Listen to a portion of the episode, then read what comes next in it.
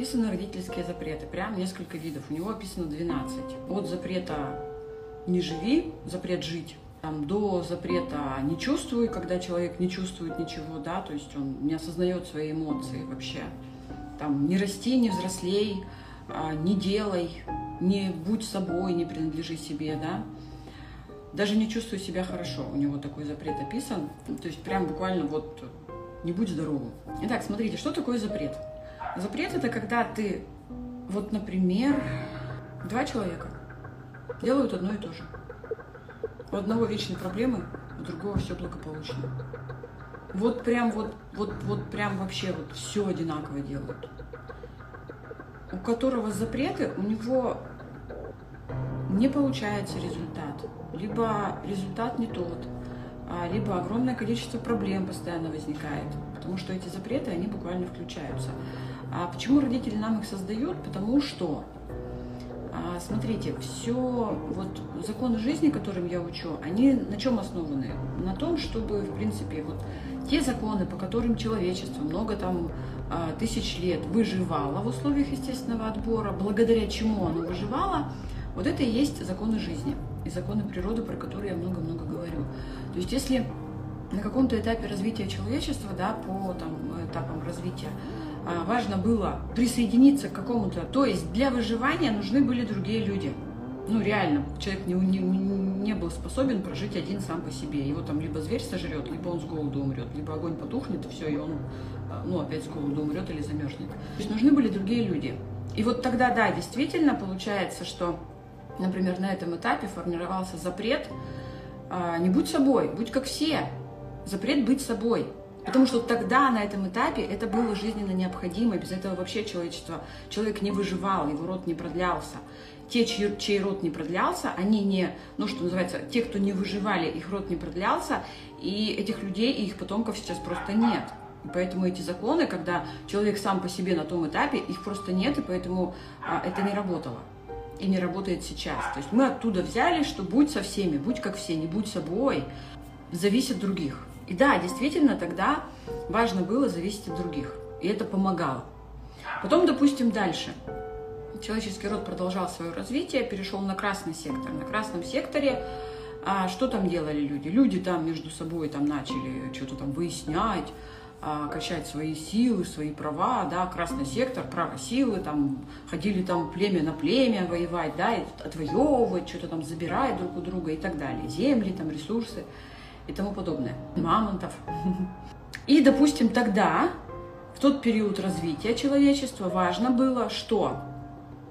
Ну, важно было, э, что называется, отвоевать, идти против. И там формировался запрет, э, у Эрика Берна он называется «Не, не будь э, близким». Ну, то есть, когда человек действительно дистанцируется, и вот он сам по себе вояка-воин, да, там это было важно. Не будь близким, а, что называется, и поэтому оттуда мы взяли вот этот запрет. Потому что надо было прям реально воевать, иначе ты мог остаться там, ну все, там, если мы там не завоюем этот, а, не знаю, это племя, не отберем у них мамонта там или город этот, да, не отберем у них еду, то мы тоже не выживем. Вот, собственно, так вот это и было. И те, кто выживали в этих условиях, они брали очередные вещи продолжали свой род, человечество развивалось дальше и так далее и тому подобное. Смотрите, то есть вот эти запреты наши родители нам сделали, делали, и вы сами, и мы, и я своему ребенку сделала и продолжаю делать до сих пор неосознанно, и вижу, как я это делаю, и иногда даже ничего с собой поделать не могу, потом постепенно с этим работаю, меняю. Ну, в плане того, что мы там навешиваем на своих детей, это без вариантов. Вот если вы считаете, что вы идеальный родитель, детям своим даете полную свободу, то на самом деле это не так. А если вы сами не зарабатываете несколько миллионов рублей в месяц, ну, по сути, почему я говорю про деньги? Потому что сейчас, на данном этапе развития, деньги – это эквивалент вашей внутренней свободы от этих вот запретов. Все, на самом деле. Если вы сами не зарабатываете несколько миллионов в месяц, то это значит, что вы навешиваете на ребенка, я вас уверяю, сами того не понимая.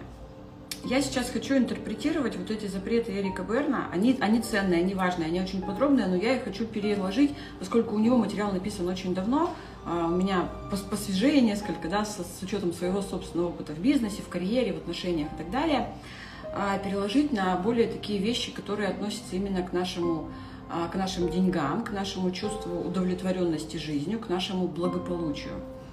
Итак, смотрите, запрет быть свободным. Все. И этот запрет начинается с мелочей, ребят. Проходя по этапам развития той же самой спиральной динамики Клэра Грейвза, каждый человек с момента рождения проходит по этим этапам, вот по этой вот динамике, да, по спирали, вот так вот проходит эти шаги, этапы. И быть свободным, этот запрет вообще начинает э, не будь свободным, да, вот если трактовать именно в концепции Эрика Берна, он запрет э, формирует, начиная со слова «не». Ну, то есть не будь свободным. Мне, например, больше отзывается, когда я просто говорю запрет быть свободным. Мне вот так больше, поэтому я буду так. А, с мелочей. Когда ребенок маленький, не будь свободным, в чем проявляется? Уйди, я сам сделаю. Когда родители не дают ребенку просто тупо делать. А, не рисуй на обоях. Все, вместо того, чтобы, например, выделить отдельно обои специально, да, вот тебе твоя детская, делай тут что хочешь, например, и так далее. А потом э, не собирай сам портфель. Это тоже запрет быть свободным в своих действиях. Я тебе помогу, я соберу твой портфель. То есть это все формируется из мелочей, и потом в результате человек имеет запрет быть свободным. А деньги, как мы помним, да, я неоднократно говорю, это всего лишь э, воплощение физическое нашего внутреннего состояния. Если у нас внутри в нашем состоянии, вот что называется, собственно, запрет быть свободным, то денег не будет, либо они будут, но они будут усиливать состояние несвободы. Когда, к примеру, у человека огромное количество денег, но он раб. Он раб своего бизнеса, своей семьи, каких-то проблем со здоровьем, государственных структур, кризисов или еще чего-то. Он прям раб. Все. И заработает внутренний запрет не быть свободным. Один из самых сильных запретов, смотрите, который я знаю на сегодняшний день, не имей свое место в жизни. У Эрика Берна этого тоже не описано. Не имей свое место в жизни. Если в вашей жизни нет жилья без обременений, без родственников, с которыми вы бы не хотели жить, но вы вынуждены жить. Если вы вынуждены жить, вот мы смотрим просто реально на вот ваше физическое место в этой жизни. Вообще у вас есть жилье, которое без ипотек, без долгов. У меня одна участница недавно написала, так приятно, а, приобрела свое жилье, свое место в жизни, квартиру без обременения. Когда мы вынуждены жить с другими людьми просто потому, что не имеем возможности купить себе свое, где-то у нас оно не появляется, да, у нас, ну вот, ну, ну нет, мы можем годами, вот огромное количество примеров, людям там под 50, под 60 лет, а у них как не было, так и нет своего места в жизни, реально физического, просто места, где жить. А, место на работе, не знаю, там место а, вообще там среди своей семьи даже у людей бывает нет места, они как лишние, да, оказываются и так далее. И вот это вот одна из самых фундаментальных вещей, я считаю, не иметь свое место, запрет иметь свое место в жизни. Это вообще фундамент всего когда у тебя нет своего места в жизни, то ты действительно бесправный, потому что ты всегда на чужой территории. Сейчас приведу простой пример, который я уже приводила. Итак, смотрите, вот все мы знаем, когда мы ездим за рулем, то на дорогах встречаются какие-то, знаете, гонщики такие, что ой-ой-ой, прям камикадзе. Да? А я сейчас не рассматриваю ситуации, когда человек едет там на крутой дорогой машине, хотя у него тоже работают запреты, и поэтому он там шахматка и так далее, и он там а, камикадзе тоже у него так, он пытается пробить запреты, которые у него есть. Он с утра поговорил там с кем-то, на него там навешали, вечером он как газанул, потому что так он пытается разбить запреты. Но я сейчас говорю про других людей. Вот смотрите, все мы с вами встречали на дорогах камикадзе, знаете, которые на каких-нибудь убитых-убитых машинах. Вот прям там совсем какая-то убитая, да, и это человек, который настолько обвешен запретами, во-первых, у него ни денег нет на нормальную машину, и он все время что-то нарушает. Ребят, все время что-то нарушает. Это страшное дело вообще, когда ты видишь вот, эту, вот этот автомобиль. Лично меня э, рядом, когда я вижу, я, меня всегда парализует, и я такая думаю, просто проедь мимо, и все. Вот, вот, вот просто проедь. Включается инстинкт самосохранения рядом с таким человеком. И я уже рассказывала вам один раз историю, когда я подъезжаю к кольцу, и я могу заезжать на кольцо, но я увидела слева несется такой вот камикадзе на страшной скорости. И я понимаю, что, ну точнее сразу я ничего не поняла, я просто встала перед кольцом и остановилась. И за мной встала еще очередь из машин. То есть что, что, что случилось? Я только потом поняла, что случилось. Я увидела камикадзе, который пытался ворваться в это кольцо. И да, я бы, я бы спокойно могла ехать впереди а, него, но я не стала. У меня включился инстинкт самосохранения. Проезжай, дорогой, все что угодно, проедь, все. А, лишь бы ты мимо меня прошел благополучно и меня не задел. Когда я потом он проехал, я поехала дальше, и я еду и думаю, так, а почему я встала? Оказывается, да, включился рептильный мозг, который, ну, хорошо, у меня хорошо согласованы три части головного мозга, который сказал, все, замри, опасность. Я замерла. И самое интересное, что потом я поняла, что машины, которые за мной стояли, выстроилась целая очередь. Ни один не пибикнул, потому что у них тоже включился этот же инстинкт, и мы все ждали, когда он проедет. Даже не поняв этого, мы ждали, когда он проедет мимо. То есть, смотрите, человек, который обвешан этими запретами, он из них, да, либо пытается вырваться вот таким вот страшным способом, он огребает на себя кучу проблем. Если он за рулем, то он обязательно будет на, в повороты так вылетать, что вообще страшное дело смотреть, не дай бог, ты рядом с ним окажешься, окажешься на этом повороте. Гонять на какой-то страшной скорости, ему обязательно надо что-то. Если мы уходим от темы автомобилей, да, то мы смотрим просто на простую жизнь человека. То кредитов каких-то набрали, как платить непонятно. Потом какие-то разборки еще с кем-то. То на работе что-то, то кругом все враги, то он против всех, то все против него. Вот это вот работают запреты, ребята, вот так они работают. Вроде бы, казалось бы, человек вроде бы свободный внутренне, он же несется со страшной скоростью на автомобиле, да, и все должны ему уступать, он думает, ну и как бы ему и уступают. Но это не свобода, это всего лишь навсего наш внутренний протест, который пытается разбить запреты.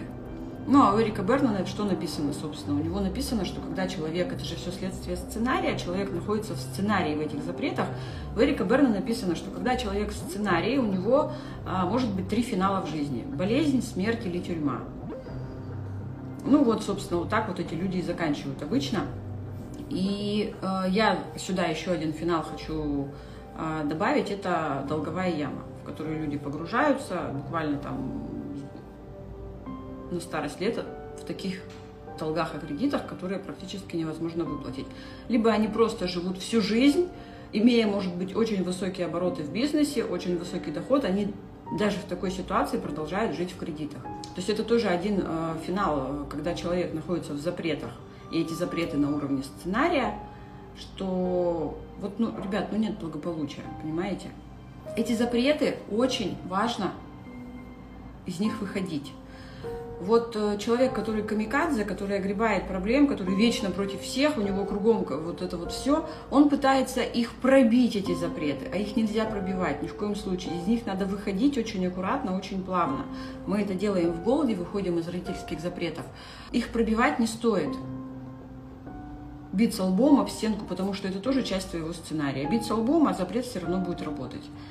Очень важно из них выходить, Потому что, собственно, если они нами управляют, эти запреты у каждого в разной степени. У кого-то запрет «не живи» материализуется, воплощается в жизни реально. Вот родители дали очень сильный запрет «не живи», не живи, кстати, это один из запретов, казалось бы, да, что за странная штука, когда родители сами ребенка родили, и при этом ему а, дают запрет «не живи». Этот запрет в жизни человека воплощается либо очень большими проблемами со здоровьем, либо реальной какой-то, ну, вот ранней, э, ранним уходом из жизни, каким-то, может быть, трагическим, да. Но сейчас суть в том, что обратите внимание, где какие запреты у вас работают, иметь свое место, а, запрет быть свободным, свободным в действиях, свободным в возможностях, свободным в выборе –